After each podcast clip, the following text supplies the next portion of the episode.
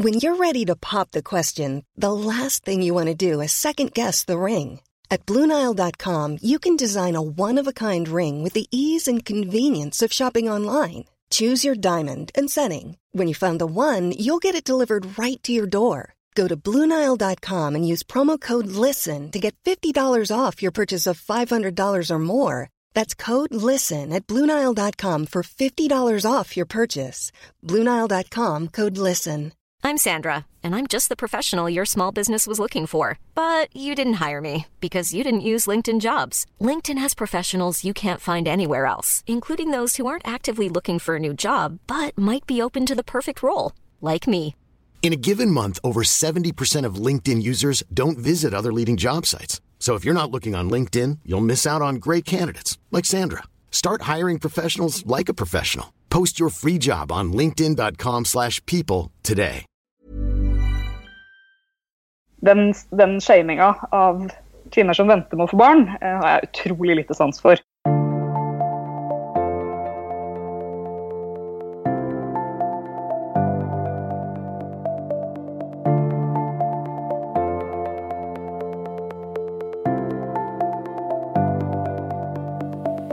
Der hørte du Tilde Broch Østborg, og som du skjønner handler episode 142 av Ingefær podkast om eh, kvinnekropp, selvbestemmelse, graviditet og fødsel. Tilde er gynekolog og fødselslege, og jobber som overlege ved kvinneklinikken på Stavanger universitetssykehus. I episoden uttaler hun seg som privatperson. Jeg heter Sara Lossius, og jeg håper at hver eneste episode av Ingefær podkast gjør deg litt klokere. Senere i høst så venter Jon og jeg vårt tredje barn. Og som jeg deler i samtalen med Tilde, har jeg vært mer bekymra av dette svangerskapet enn de to andre. Å være gravid det kan være en ganske så sårbar periode, men det kan også være skikkelig fint. Og for meg lever glede og bekymring side om side. I episoden snakker Tilde og jeg om hvor viktig det er med god og nok informasjon til gravide. Tilde brenner for at selv om vi har et barn i magen, er vi kvinner fremdeles selvstendige og oppegående individer med rett til bestemmelse over egen kropp. Og Det er verdt å huske på, og det snakker vi ganske mye om i episoden. Vi snakker også om ulike fødselsmuligheter, så som hjemmefødsel, og mulighet til å føde på lavrisikoenheter som ABC i Oslo. Jeg deler litt av mine fødsler, og Tilde snakker om sin, og mot slutten av episoden så gir hun oss tips til hvordan vi kan forberede oss på fødsel og barseltid best mulig. Og Jeg håper og tror at du syns episoden er interessant, og kanskje en litt annerledes gravid- og fødselspodkast. Og annonsør på denne episoden her, det er Bugaboo babyvogn. Vi hadde en Bugaboo-vogn med Fie, som nå blir mellomste. Og med Lille i magen skal vi ha en Bugaboo Fox. For oss var det selvsagt å ha en Bugaboo-vogn igjen, for vi var så innmari fornøyde med sist vogn. Vi er en ganske aktiv familie, så vi trenger en vogn som er lett å dytte på, som er enkel å få inn og ut av bilen, og som vokser med barnet. Og Bugaboo Fox gir oss alt det her, i tillegg til at den er fin å se på, og det er jo et pluss når man skal bruke ganske mye vogn. Så for dere som har baby i magen, eller får det etter hvert, så anbefaler jeg Bugaboo på det varmeste. Og på bugaboo.com finner du vogn som passer best til deg. Og så kan du selv tilpasse farver og tilbør som du vil. Og det, den prosessen der, den syns jeg er ganske koselig og morsom.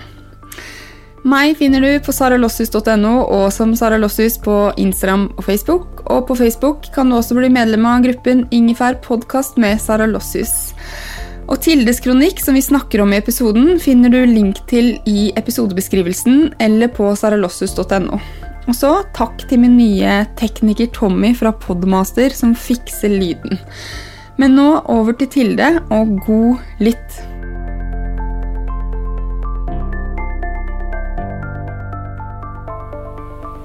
Hallo og velkommen til Ingefær. Jeg er så glad du kan være med og gjøre oss litt smartere rundt graviditet og fødsel. Tusen takk. Jeg skal prøve, i hvert fall. Ja, men det tror jeg du klarer. Jeg tenker at vi starter med graviditeten. Så Grunnen til at jeg har eh, denne episoden, her er jo fordi jeg er da gravid med mitt tredje barn. Og så opplever jeg at uh, alle graviditetene er noe ulike. Eh, Jeg er f.eks. mer bekymra denne gangen her, og det tror jeg fordi jeg er eldre og har to friske jenter fra før, og kanskje har skjønt mer hva som kan gå gærent, selv om det går sjelden gærent, da. Så jeg har litt spørsmål rundt det, og det første er altså hva opplever du at eh, sånne som meg, vi gravide, er mest engstelige for? Og Det er jo ikke lett å gi noe entydig svar på, fordi det kan være utrolig forskjellig fra kvinne til kvinne. Det er det, ja. Det, det beror jo eh, på hvem man er, hvordan man er skrudd sammen, hvilke opplevelser man selv har. Um, om man har eh, hva skal jeg si, talent for angst, så kan man jo kanskje mm, enten konsentrere seg om én ting eller om mange ting. Um, så er det mange som baserer sin frykt på ting som har skjedd noen som eh, de kjenner. Um, og så er det jo en situasjon hvor eh, ting er helt utenfor ens kontroll på et vis. Så eh, det er veldig vanlig i hvert fall med engstelse for ulike ting. Ja, det er litt godt å høre. Men det, du nevnte ordet kontroll, og det syns jeg er ganske interessant. Fordi man er jo vant til å i hvert fall etterstrebe kontroll i livet sitt. At eh, utdannelse, så jobb og så hus eller den. Og så eh, opplever jeg at det med å prøve å bli gravid, eh, bli gravid, kanskje miste, og selve graviditeten og fødselen, og for så vidt tiden etterpå, som vi ikke skal snakke om i dag, da, men denne, denne delen av livet er veldig utenfor kontroll. Og det kan være litt vanskelig. Jeg er helt enig. Og så eh, er det jo også noe strukturelt der. Én ting er at eh, mye av det er utenfor vår kontroll, men så møtes vi nok også av et samfunn og et, eh, og et helsevesen som tenker, mener at vi skal overgi kontroll i denne situasjonen, sammenlignet med veldig mange andre situasjoner i livet. Kvinner er på en måte vant til å ha kontroll, og det er legitimt å ha kontroll over eh, egen kropp og, og avgrensning av hva man vil og ikke vil og sånn frem til man blir gravid. Og så eh, kan nok mange oppleve at de eh, møter et system som mener at man skal overgi seg i veldig stor grad. Og det er jeg kanskje litt mer betenkt over. Men overgi seg, hva tenker du på da? F.eks. når man er gravid, er det type Altså man alltid skal på vekta, f.eks., eller er det andre ting du også tenker på? Eh, Jeg tenker at eh, I svangerskapet så er det jo eh, lagt opp et veldig sånn standardløp for eh, svangerskapskontroll. F.eks. veiing. da. Eller, eh, eller mange oppfatter jo ultralyden i uke 12 og uke 18 som obligatoriske, noe de ikke er. Men også på en måte når man kommer inn i fødsel, at det er, kan oppleves som en sånn one size fits all, og at man skal på en måte ta imot den, det som er der, uavhengig av hva man har tenkt selv i forkant. Sånn at um, Mye av svangerskap og fødsel er selvfølgelig eh, utenfor ens kontroll, men samtidig så er det nok noe med systemet som, som også eh, kan frata kvinner en opplevelse av selvbestemmelse. Da. Og det er jo en av de tingene som er min hjertesak å være litt kritisk til. Og det tenker jeg særlig når det gjelder fødsel, at vi kommer tilbake til. Men jeg har jo valgt dette svangerskapet her å ikke veie meg. Altså, vi har ikke veid meg siden eh, jeg fødte Fie for fire og et halvt år siden, for jeg syns ikke det er så interessant. Så eh, det har jeg valgt nå å liksom, avstå fra. Og legen foreløpig hun har ikke spurt om meg om å gå på vekten. Hun sjekker blodtrykk, er det vel. Og så sjekker, sier hun nei, du ser ikke hoven ut. Og så jordmoren min hun bare nei, fint, du trenger ikke veie deg. Så der har jeg opplevd å blitt møtt. da. Veldig. Men jeg vet ikke hvor viktig det er med veiing, men jeg ser jo at eh, magen vokser. Puppene har vokst, og jeg tror også rumpa har vokst. For jeg prøvde en shorts jeg tenkte ville passe bare sånn under magen. Men det gjør den ikke.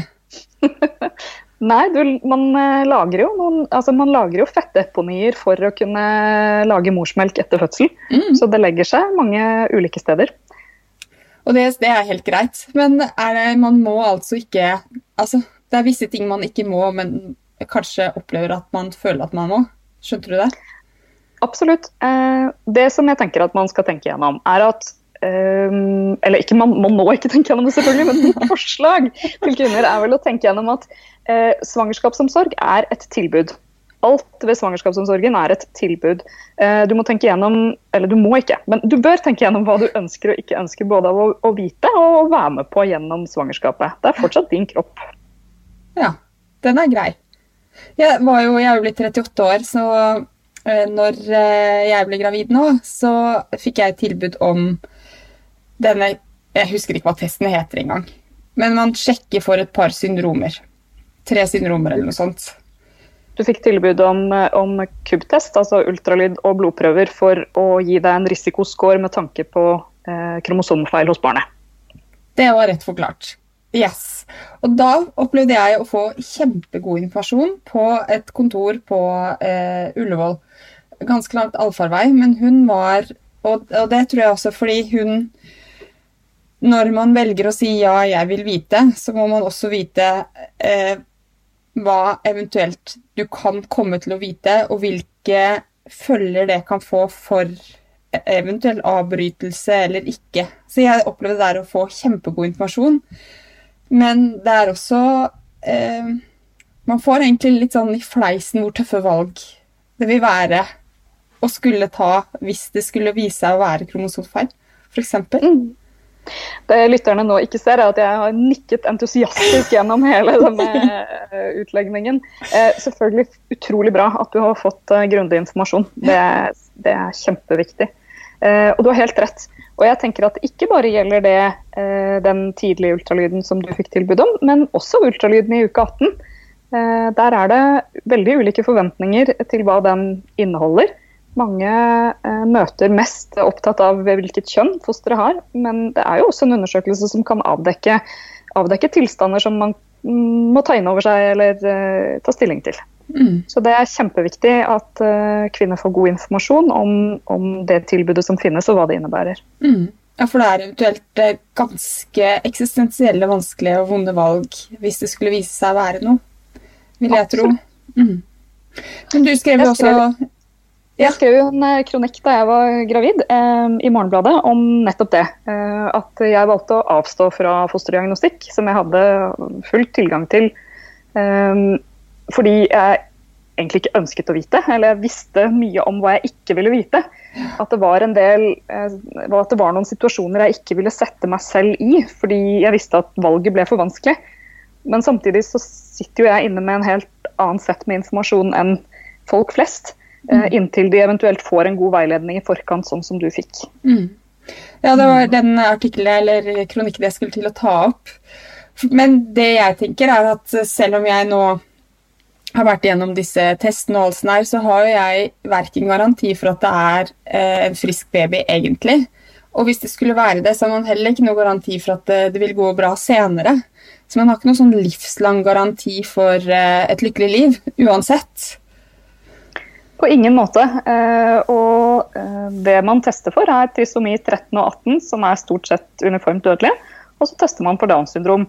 Og det sistnevnte kan jo være kjempeviktig informasjon å vite, men samtidig en, en informasjon som, som for ni av ti kvinner fører til at de velger å avbryte svangerskapet. Så det er klart at du får egentlig kun den informasjonen. Alt, eh, også ultralyden i uke 12 og 18 gjør at man ser at fosteret har hjerte og hjerne og organene på plass og sånn. Men uh, vi vet jo ikke om du får et barn som er friskt, eller som vil kunne snakke eller vil utvikle seg normalt. Så det er en usikkerhet man må leve med. Mm. Jeg syns den er mer skummel. Eller på første, så jeg sa jo nå at jeg, jeg har litt mer angst eller noia med tredje. På første ingen. På andre litt mer, fordi da så jeg hvor bra det kunne gå. Og nå da, på tredje, eh, litt mer redd. Mm. Så, og så blir jeg metaredd. Jeg blir litt sånn redd fordi jeg er redd, for da tenker jeg at det kan bety noe. Mm. Mm. Men jeg regner med at det er normalt, så jeg tenker at uh, hvis jeg sier det, så kjenner sikkert noen seg igjen.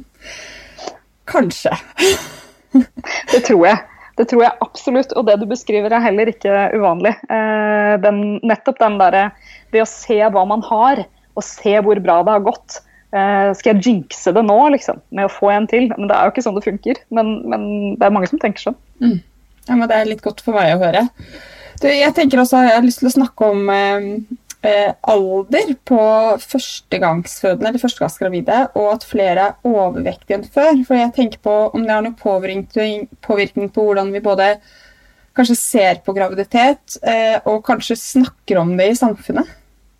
Har du noen tanker, eh, mer spesifikke tanker rundt det, eller noen observasjoner som gjør at du lurer Nei, på det? Eh, jeg tenker meg på sånn at ja, kvinner bør være yngre fordi da er det lettere å føde. og at det er litt sånn, eh, Noen ganger skal man bli møtt med litt sånn moral med at man må få, eh, føde tidligere og tenke på barn tidligere fordi da er det lettere med fertilitet. Og eh, at det kan være egoistisk å vente eller Det er én ting.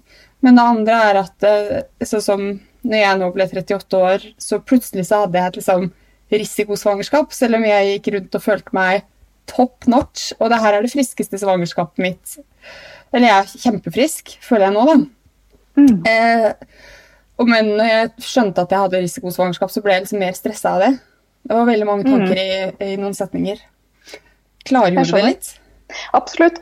Um, jeg blir jo egentlig skikkelig irritert jeg, over å lese sånne artikler med hva var det, Birthzilla eller noe sånt. At kvinner bare skulle ha kontroll og de skulle bli gravide. de altså, jeg, blir, jeg blir rett og slett ganske provosert, og kanskje enda mer provosert over Erna som, som liksom eh, vinker med flagget på nyttårsaften og sier at vi må føde flere barn. altså det er jo en samfunnsstruktur som ligger bak dette. Det er jo ikke sånn at kvinner eh, tenker hm, jeg lurer på hvor lenge jeg kan utsette dette. Dette handler jo om grunnleggende samfunnsstrukturer, om mulighet for utdanning, om barnehageplasser og mangelen på dem, om, altså, om hvordan kvinner som uh, har svangerskapspermisjoner diskrimineres i arbeidslivet osv. Så, videre, og så, så uh, jeg tenker at den, den shaminga av kvinner som venter med å få barn, har jeg utrolig lite sans for.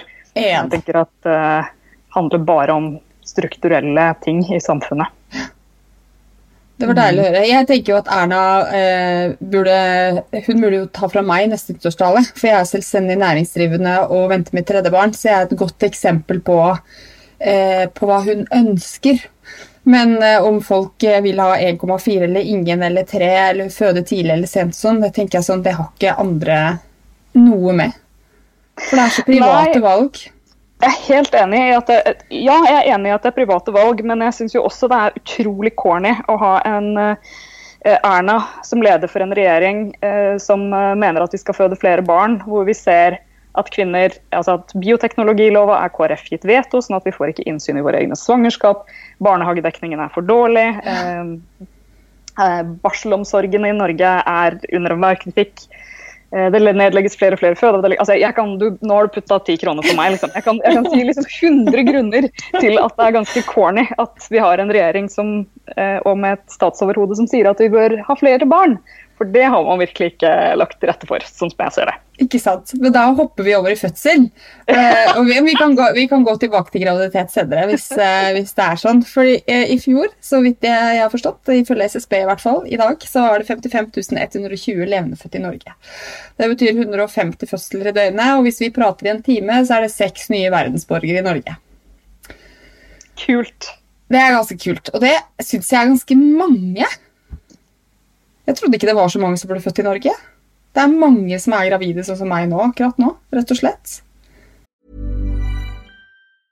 Hiring for your small business? If you're not looking for professionals on LinkedIn, you're looking in the wrong place. That's like looking for your car keys in a fish tank. LinkedIn helps you hire professionals you can't find anywhere else, even those who aren't actively searching for a new job but might be open to the perfect role. In a given month, over 70% of LinkedIn users don't even visit other leading job sites. So start looking in the right place. With LinkedIn, you can hire professionals like a professional. Post your free job on linkedin.com slash people today. This is Paige, the co-host of Giggly Squad, and I want to tell you about a company that I've been loving, Olive June. Olive June gives you everything that you need for a salon quality manicure in one box. And if you break it down, it really comes out to $2 a manicure, which – is absolutely insane. It's also so easy to get salon worthy nails at home with Olive and June. The difference between how your nails used to look when you did them yourself and now with the Manny system is a complete game changer. The best thing about Olive and June too is it's a quick dry. Dries in about one minute, lasts for five days, and full coverage in up to one to two coats. Visit oliveandjune.com slash perfectmanny20 for 20% off your first system. That's oliveandjune.com slash perfectmanny20 for 20% off your first system.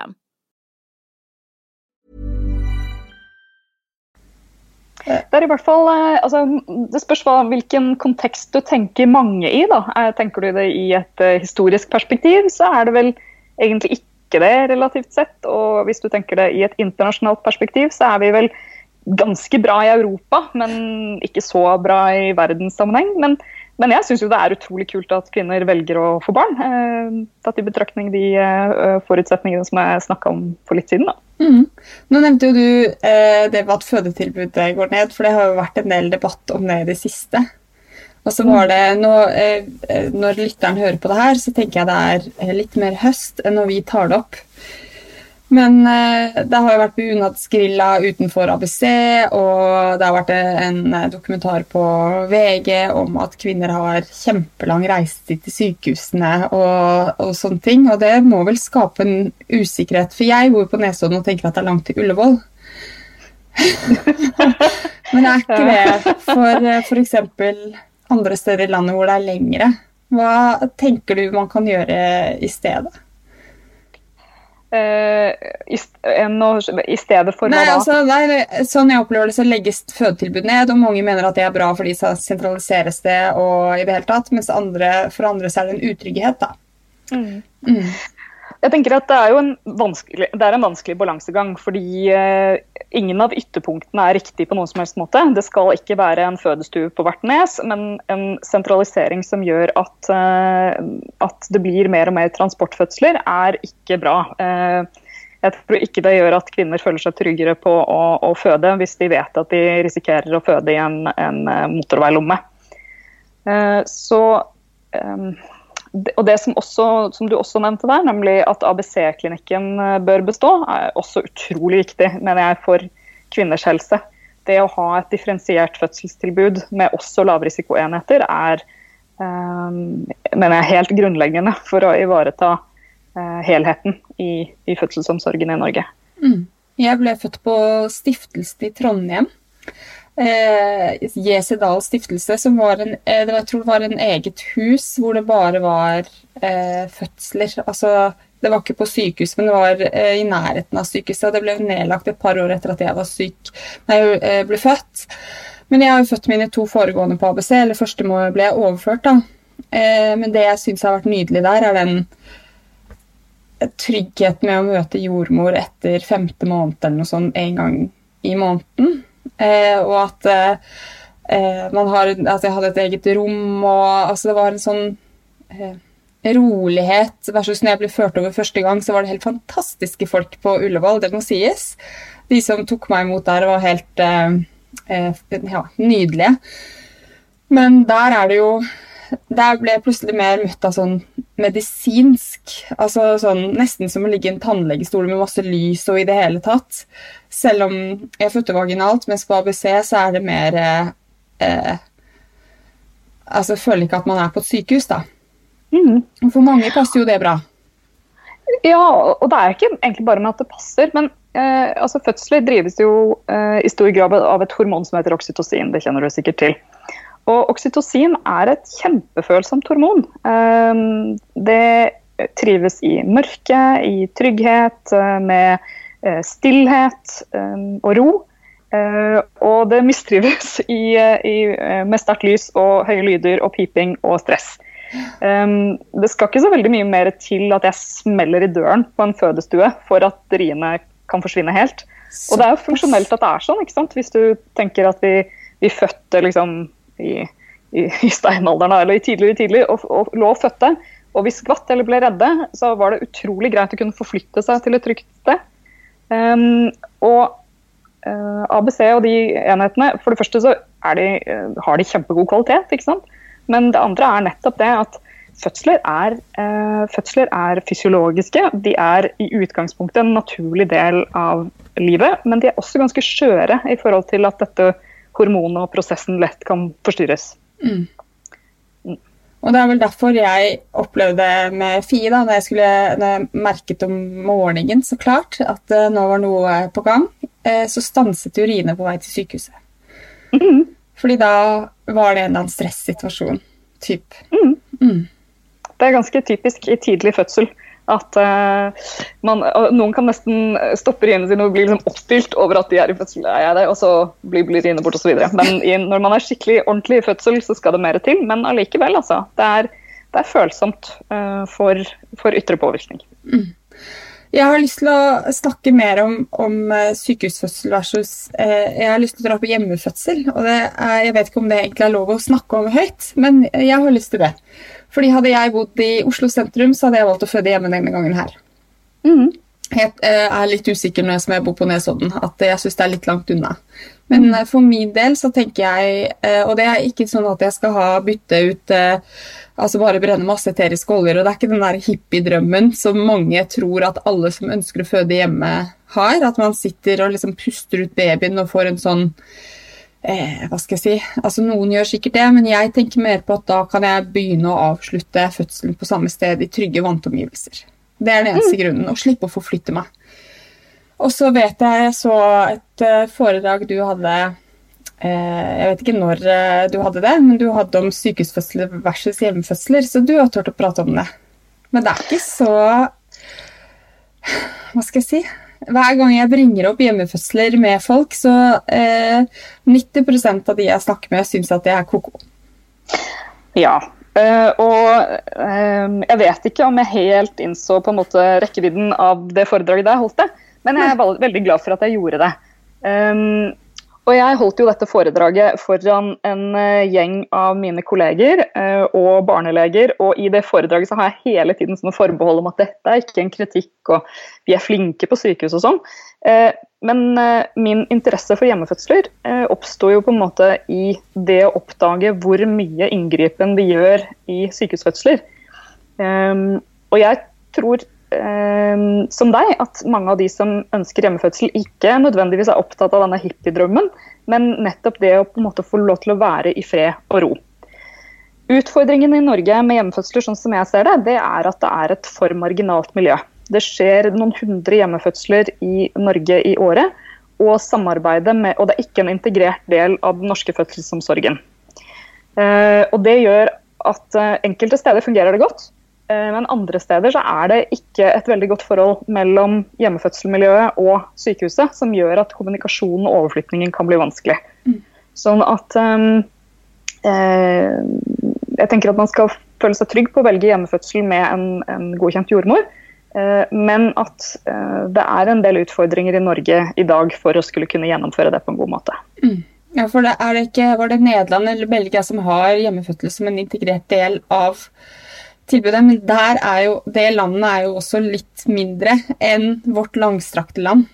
Mm. Hvis noe skulle skje, så ja. Reiseveien er kjempekort. Men, men, det er nok ikke så veldig mange på ytterste Norge og Ø som velger hjemmefødsel i Norge heller, altså. Det er nok, De fleste bor nok i relativt uh, bynært. Mm. Mm. Jeg hadde egentlig lyst på hjemmefødsel selv, jeg. Uh, men det er ingen i Stavanger som uh, tilbyr det som førstegangsfødende. så jeg fødte på sykehus denne gangen. Ja. Eh, men jeg fødte så fort. Eh, jeg var jeg er hun fødselslegen som ikke skjønte at hun hadde rier, så det gikk 20 minutter fra jeg skjønte at jeg var i fødsel til jeg fødte. Um, så egentlig egentlig en måte, Ja. Hadde jeg født av meg selv, så hadde jeg nok født på do hjemme eller noe sånt. Og det var for så vidt greit nok å unngå. Det, men det er litt gøy at, at, du har sett mange fødselsleger og du ikke helt skjønte hva som skjedde selv. Ja, det er egentlig kjemperart. Jeg, jeg, skrev en, jeg, skrev en, artikkel i 2016 eller 2017 hvor jeg skrev om igangsatte fødsler. Og konklusjonen på 16 000 fødsler eller noe sånt, det var at igangsatte fødsler var kjempetrege. At de tok mye lengre tid, og at flere trengte epidural og alt mulig sånt. Og så ble jeg satt i gang selv, da. Og tenkte, hadde et langt fødebrev om alt som skulle gjøres og ikke gjøres ved min lange fødsel. Og så tok, den, så tok, den, da en, totalt en halvtime eller noe sånt. Ja. Mm. Så sånn var det. Vi er ulike. Men uh, der nevnte du fødebrev. Blir det lest? Ja. Og blir det tatt hensyn til?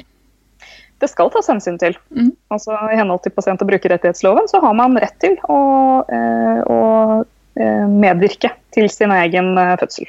Ja. Så fødebrev skal leses og skal tas hensyn til så langt det er medisinsk forsvarlig. Ja. Hvilke andre rettigheter har kvinner i fødselen? på papiret, alle. På papiret så er man eh, akkurat like selvbestemmende over egen kropp i fødsel som man er i alle andre pasientsituasjoner. Ehm, det er selvfølgelig sånn at i noen sjeldne tilfeller ved veldig akutte, uh, uforventa situasjoner, så har man ikke tid og mulighet til å informere eh, på en ideell måte i forhold til de tiltakene som må gjøres. Men det tilhører sjeldenheten. altså. Mm. Så I utgangspunktet så er det sånn at som, som, kvinne i fødsel så har du akkurat de samme rettighetene til å bestemme over egen kropp som du har eh, alltid ellers. Mm. Jeg ble strippa med Ellie uten at jeg visste det. Altså, Du kan kanskje fortelle hva stripping er til lytteren? Mm. For det er, det er, litt sånn, eh, det er stammeord. Ja, det er stammeord. Og vi har mye stammeord. ikke sant? Mormunnen er utsletta er hodet festa? Altså, det er utrolig mye rare begreper i, i obstetrikken. Men stripping det er en, en måte å fremskynde fødselen på eh, som er uten medisiner. Og Det innebærer at man eh, undersøker i skjeden, og så prøver man å eh, løsne, løsne fosterhinnene fra livmorhalsen. Og det kan være ganske ubehagelig. Ja, det var det. Så man skal jo absolutt ha informert samtykke før man gjør det. Ja, for jeg var ikke keen på det heller. fordi det jeg hadde hørt om det, var at det kan føre til kan da føre til maserier. Eh, var det jeg hadde hørt. Og det var det som skjedde med Ellie. Men for jeg bare fikk jeg, Det gjorde altså så vondt. Jeg bare Hva gjorde du nå? Han bare Nei, nå strippa jeg deg. Og så eh, dagen etterpå, da, så var jeg et døgn i fødsel, typ. Så eh, det syns ikke jeg var så greit. Men jeg visste ikke noe om det heller. Altså, det er noe med den kunnskapen. fordi jeg syns det er litt sånn interessant at jeg eh, ved første og egentlig nå altså Man har tilgang til så mye kvinneforumer og eh, Sister Science og alt sånt her, men så kan vi også litt lite på andre ting. Så det blir sånn vanskelig, Jeg vet at du er opptatt av informert samtykke, men det er vanskelig å, å vite hva som er bra informasjon og ikke bra informasjon også. Absolutt. Um, det å finne på en måte god og eh, relevant informasjon. Eh, som Og så er det Beklager, jeg har en sånn klokke som piper. Det skal jeg ordne. Men eh, det, det, å finne god informasjon som er, som er som er sjekka ordentlig og kildegjennomgått, kan være veldig utfordrende. Og så kan man jo lese seg opp på utrolig mye, og så plutselig vil det ikke ha relevans for ens egen fødsel allikevel. Mm. Så det Jeg er faktisk usikker på hva som ville vært hva som er en god kilde uh, til det. Kanskje man burde skrive en bok. Ja, det må du gjerne gjøre. Nei, det tror jeg jeg skal la være. Men jeg tror nok at det er, det er vel flere som skrev, har skrevet bøker om svangerskap og fødsel de siste årene. Da. Og om kvinnekroppen også, så det skjer jo ting, heldigvis. Ja, det gjør det. Og jeg, jeg bokbadet to svenske kvinner, som, leger, som har skrevet en bok om eh, graviditet og fødsel. Eh, som har blitt gitt ut på norsk eh, noe nylig. Så det var også interessant, syns jeg, da. For der var det ting jeg ikke visste. Mm. Selv om jeg har gjort det to ganger før. Men, Hva var det du ikke visste, da? Hva var det som var mest overraskende? Eh, da må jeg tenke litt. Du, Det jeg ble mest overrasket over, var at de sier, etter å ha gått gjennom alle studiene som fins på området, at det er greit å drikke litt vin under svangerskapet. Det var det som overrasket meg mest. Fordi de sier at det har eh, ingen påvirkning. da, Og at kvinner kan gå og ta et glass i ny og ne som eh, gravid. Eh, og det snakket vi om på Bokbadet. Og ja, det var det som kanskje overrasket meg mest. Eh, ja. ja. Det er øh, jo i strid med Helsedirektoratets anbefalinger. Absolutt. Og det handler jo nok ikke nødvendigvis om at det er feil. Problemet er bare hva er et glass? Ja. Jeg har helt klart sånne livsløgnsglass hvor jeg kan få plass til en halv rødvinsflaske. Og de tror jeg ikke det er så gunstig å drikke når man er gravid. Um, sånn at jeg tror det er liksom lettere å forholde seg til anbefalingen om totalavfall ja. enn en en sånn mykere, mykere, retningslinje om at du kan ta hva enn et glass uh, i anførselstegn er. Ja, det tenker jeg også. Så tenker jeg også at, uh, at uh, noen kanskje kan ha problemer med å ta ett og ta flere typ. Så det er bedre å bare være strikt på det. Mm. Så, men de var også veldig opptatt av at at kvinner, når man er gravid, på en måte eh, mister selvråderett litt over sin egen kropp. da. Det, og det kan jeg jo kjenne på selv. Plutselig så er det kommentarer på liksom, 'så svær du er', eller 'kan jeg ta på magen din', eller bare, altså, eh, altså man, man, har plutselig rett til, og uten at man egentlig har det, til å mene så innmari mye om det. Både som gravid og kanskje etter at man har født. Når man er i en fase av livet hvor man er veldig sårbar. Og det syns jeg kanskje var den beste med boken, den er med at stress ned og pass på at du er en egen voksen, selvstendig kvinne som kan si shut up til mm. folk. Ja, og Er ikke det corny? Altså, eh, At man eh, både mister på en måte intimgrense eh, Jeg ble tafsa lite på, men det tror jeg er fordi jeg er litt sånn fryktinngytende. Men, men jeg ser jo at eh, folk eh, blir tatt på på magen. Ja. ja. og de her kommentarene om at folk er store eller små eller bærer høyt eller lavt eller guttemage eller jentemage. Jeg får, helt, jeg får skikkelig hatt i fnatt. Jeg. At plutselig så blir man liksom et eh, Det er jo ikke normalt å kommentere andres kropp i noen som helst annen kontekst enn det. Nei, det er ikke Og så trodde jeg jo det skulle ta slutt, da. Jeg trodde jo, eller Det, det, det var jo supernaivt, selvfølgelig, men det er jo sånn, idet du har fått det barnet, så har jo absolutt alle en mening om hva som er rett og galt. Samsov, ikke samsov, ikke eh, am hele tiden. Unngå å amme i søvn. Am i søvn. Altså det Eh, man, man, går fra å være liksom selvstendig voksen som, som, kan ta imot anbefalinger, til å bli fortalt utrolig mye greier. Så det er ja. kjemperart. Ja. Og man går fra å være til å ha eh, en jobb hvor man gjør ting på selvstendig basis, til å bli sett på som bare ja, et lite barn som har et barn, typ, kan man føle. Mm. Og, det, og, og, også det med sårbarhet er at jeg kan være jeg er ikke noe god til å verken er gravid eh, eller i fødsel si fra at eh, det der syns jeg du bare skal ikke snakke om, eller eh, ikke tafse meg. Jeg blir heller ikke tafsa så mye på, heldigvis. Eh, men det, det, er noe med at når man er sårbar, og så tør ikke i hvert fall ikke jeg å heve stemmen min og si det der var dust, eller det har ikke du noe med, eller noe, fordi jeg vet ikke, man er i en slags unntakstilstand. Mm. Ja. Helt klart. Supersårbart. Eh, og supersårbart. Og eh, jeg, altså, subjektivt, nå snakker jeg bare om meg selv, eh, er at jeg ble utrolig krenkbar. Eh, vanvittig krenkbar, altså. Eh, særlig etter at jeg fikk eh, barn, så kjente jeg på en sånn enorm krenkbarhet. og og så rekker man ikke reagere der og da, nødvendigvis, og så kan man bli ganske sånn bitter over det i etterkant. Ja. Mm. ja. det er godt at vi er flere. Da er vi enda flere. Mm jeg Du snakket litt om eh, intervensjon, intervensjon, er det det heter? Intervensjon? intervensjon. At det har blitt en sånn økende intervensjon på eh, norske sykehus. Men vi ligger lavt i forhold til eh, mange land vi sammenligner oss med. Det, begge deler er helt riktig. Intervensjon er jo ikke noe godt norsk ord. egentlig. Jeg kunne sikkert like gjerne brukt inngripen eller noe sånt. Uh, og det er helt riktig at vi ligger godt an i, i den vestlige verden i forhold til Eh, bruken av både keisersnitt og, eh, og eh, igangsetting etc. Men vi ser allikevel at det øker. Og særlig når det gjelder igangsetting, så har vi på en måte hatt en, en kjempestigning. Hvor vi er oppe i nå at mellom 20 og 30% av alle fødsler settes i gang. Og det tenker jeg at det er ikke noe det er ikke noen sånn likegyldig ting å sette i gang en fødsel. Hva er grunnen til at man blir satt i gang? Ehm, eh, det kan være mange ulike ting, men overtidig overtid i svangerskap, eh, der er det jo ganske sånn Var det jo en innstramming som gjorde at flere ble satt i gang. Eget ønske det er for så vidt greit nok, så lenge man vet hva man går til og har fått god informasjon. Så tenker jeg at eget ønske er en grei indikasjon. Men, men i utgangspunktet så er det jo noe man gjør fordi man tenker at noe er unormalt. da.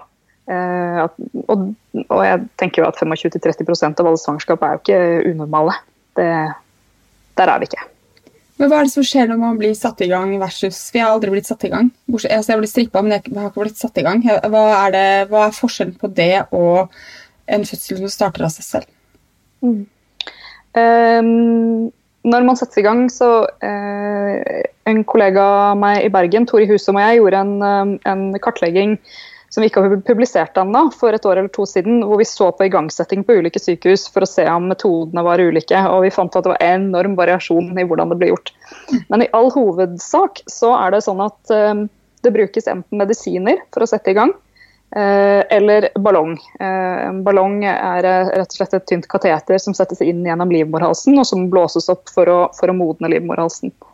Og Målet med begge, begge metodene er at, enten, at fødselen skal komme i gang, eller at man skal kunne ta vannet, altså ta hull på fosterhinnene, for å få rier. Um, og Det som er med igangsatte fødsler, er um, at de er noe lengre. altså uh, I hvert fall for førstegangsfødende så er de lengre.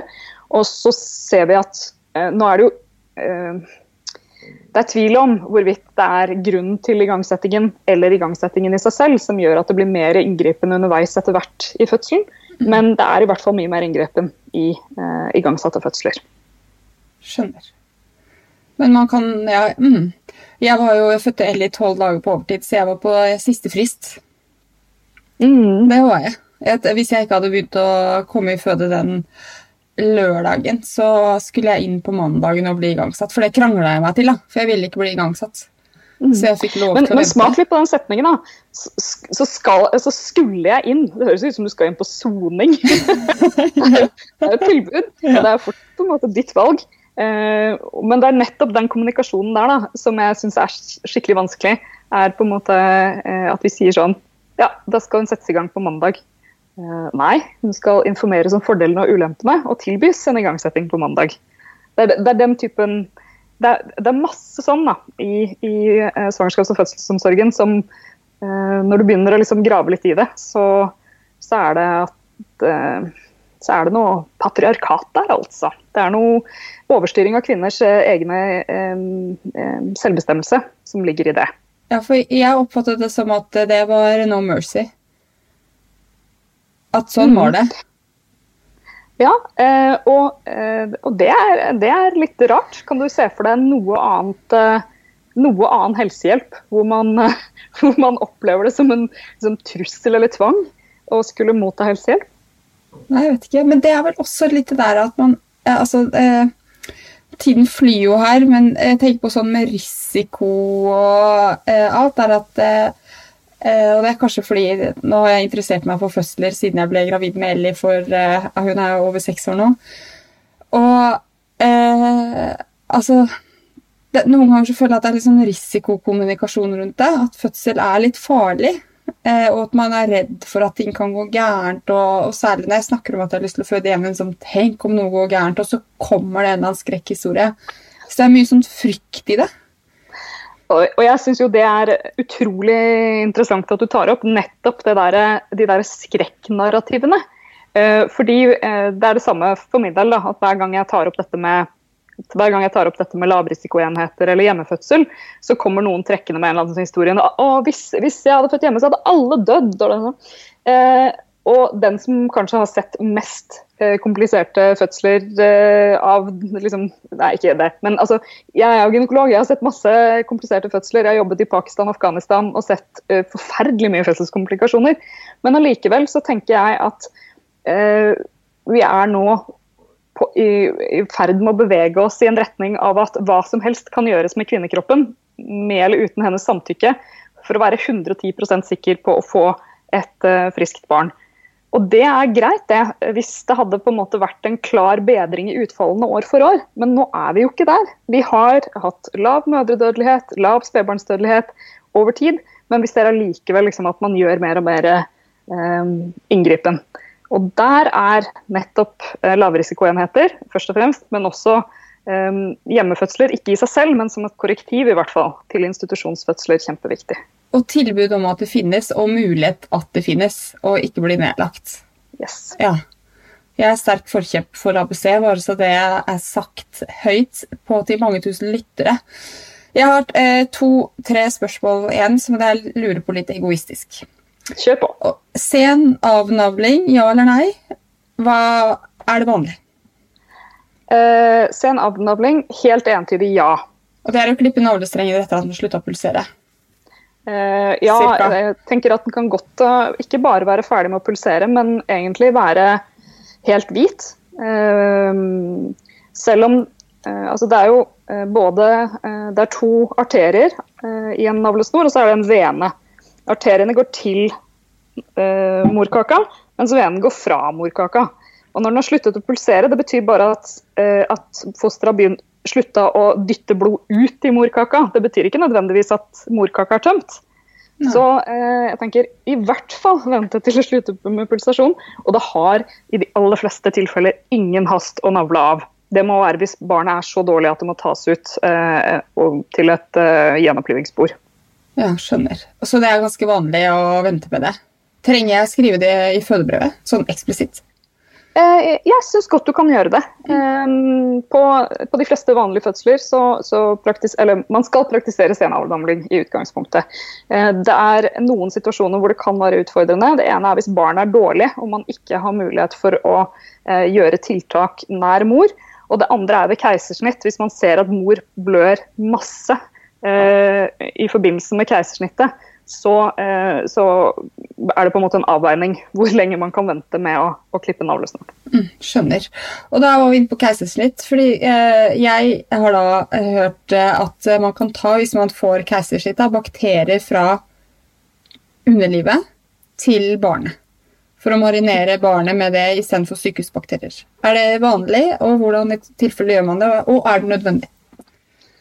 Oh, eh, denne forskningen er ikke jeg god nok på, eh, så nå får lytteren ta meg med en klype salt. Men det vi vet, det er at eh, barnets eh, tarmflora, altså mikrobiomet til barnet, er annerledes hos barn født med keisersnitt kontra barn født med vaginal fødsel i opptil 1 12 eller 2 år etter fødsel. Så det er helt klart at noe, det er en forskjell der. Og så har jo på en måte denne, denne, dette oppstått. Eh, hvordan kan vi på en måte gjøre det da, for de barna som fødes med keisersnitt? Eh, kan man ta en vaginal swab og legge i barnets munn eller smøre i barnets ansikt for å få en bedre eh, flora? Eh, jeg har ikke vært borti det. Eh, det kan godt hende det gjøres. Eh, vanskelig er det ikke. Om det har effekt, er jeg usikker på. Ja. Her kan den interesserte lytter gjerne opplyse meg på et senere tidspunkt. Interessant. Eh, hun, eh, min jordmor nå sa at de brukte en gummihanske. Og så tok de litt fra underlivet til mor, og så ga de det til far, for de ville ikke ha ansvar for å gi eventuelt dårlige bakterier til ungen. Sånn at det fikk være fars oppgave å gi det til babyen. Ja, så, ok. Ja. Og, og, det burde jeg visstnok også ha i fødebrevet mitt hvis det skulle bli keisersnitt. Ja. Men for deg som har, Du har født vaginalt to ganger tidligere? Ja, det har jeg, vet du. Ja. Så jeg vet hva jeg går til. Ja. Og sannsynligheten din da for keisersnitt er jo helt marginal, rett og slett. Ja. For det du snakket om tidligere. Nå skal ikke jeg være den som boomeranger for mye tilbake i, i, samtalen, men det du snakket om var på en måte Nå er jeg blitt 38, så nå jeg liksom risiko, har jeg et risikosvangerskap. Um, og det er, det er liksom rart, fordi som, å tenke på det som gruppe uh, med høy risiko. Hvis du spør en jordmor eller en fødselslege hvem de helst vil ha i fødsel, en tregangsfødende uh, kvinne i uke 38, nei, unnskyld, som er 38 år og født ukomplisert to ganger tidligere, eller en førstegangsfødende, så er det jo helt klart deg som har minst sannsynlighet for inngripen i, i fødselen din. ikke sant? Så, så hele den her eh, svart-hvitt-tenkningen rundt risiko, eh, og kanskje også rundt kommunikasjonen av risiko, mm. eh, tror jeg er lite nyttig. Mm. Enig.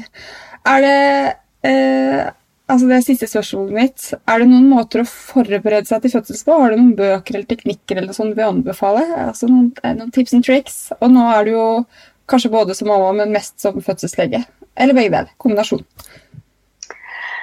Jeg tenker at det er utrolig individuelt hva folk får noe ut av.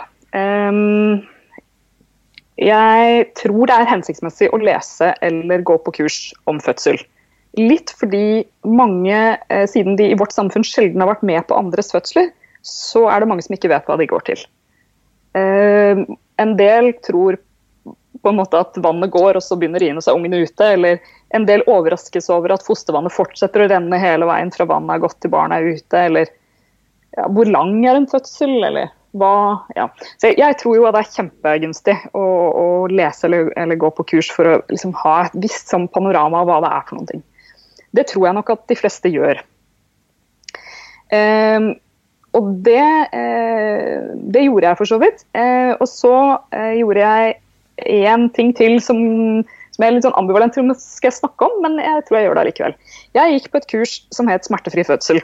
Ja, jeg har kjøpt boka og delt den på Insta. Ja. Mm. Eh, og um, jeg hadde jo en ultrakort fødsel, så jeg fikk jo ikke brukt så mye av teknikkene derfra.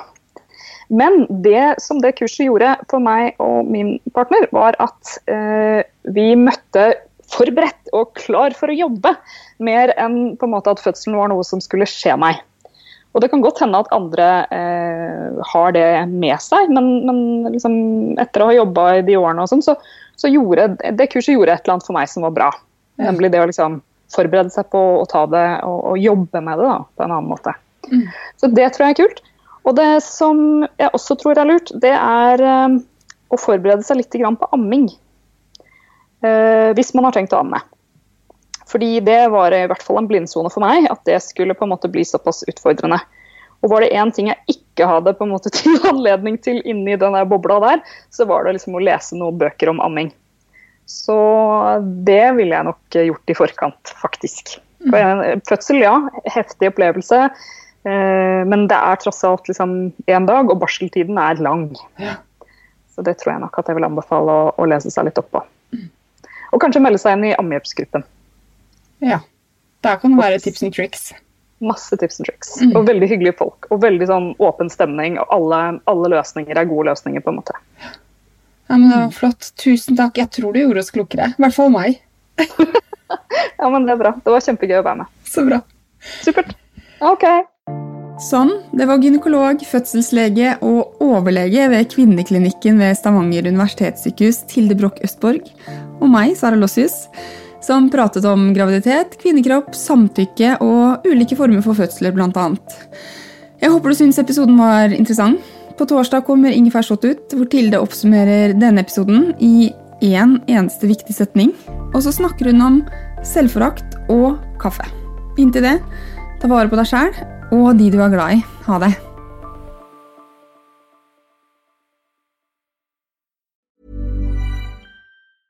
Planning for your next trip? Elevate your travel style with Quince. Quince has all the jet setting essentials you'll want for your next getaway, like European linen, premium luggage options, buttery soft Italian leather bags, and so much more. And is all priced at 50 to 80% less than similar brands. Plus, Quince only works with factories that use safe and ethical manufacturing practices. Pack your bags with high-quality essentials you'll be wearing for vacations to come with Quince. Go to quince.com slash pack for free shipping and 365-day returns.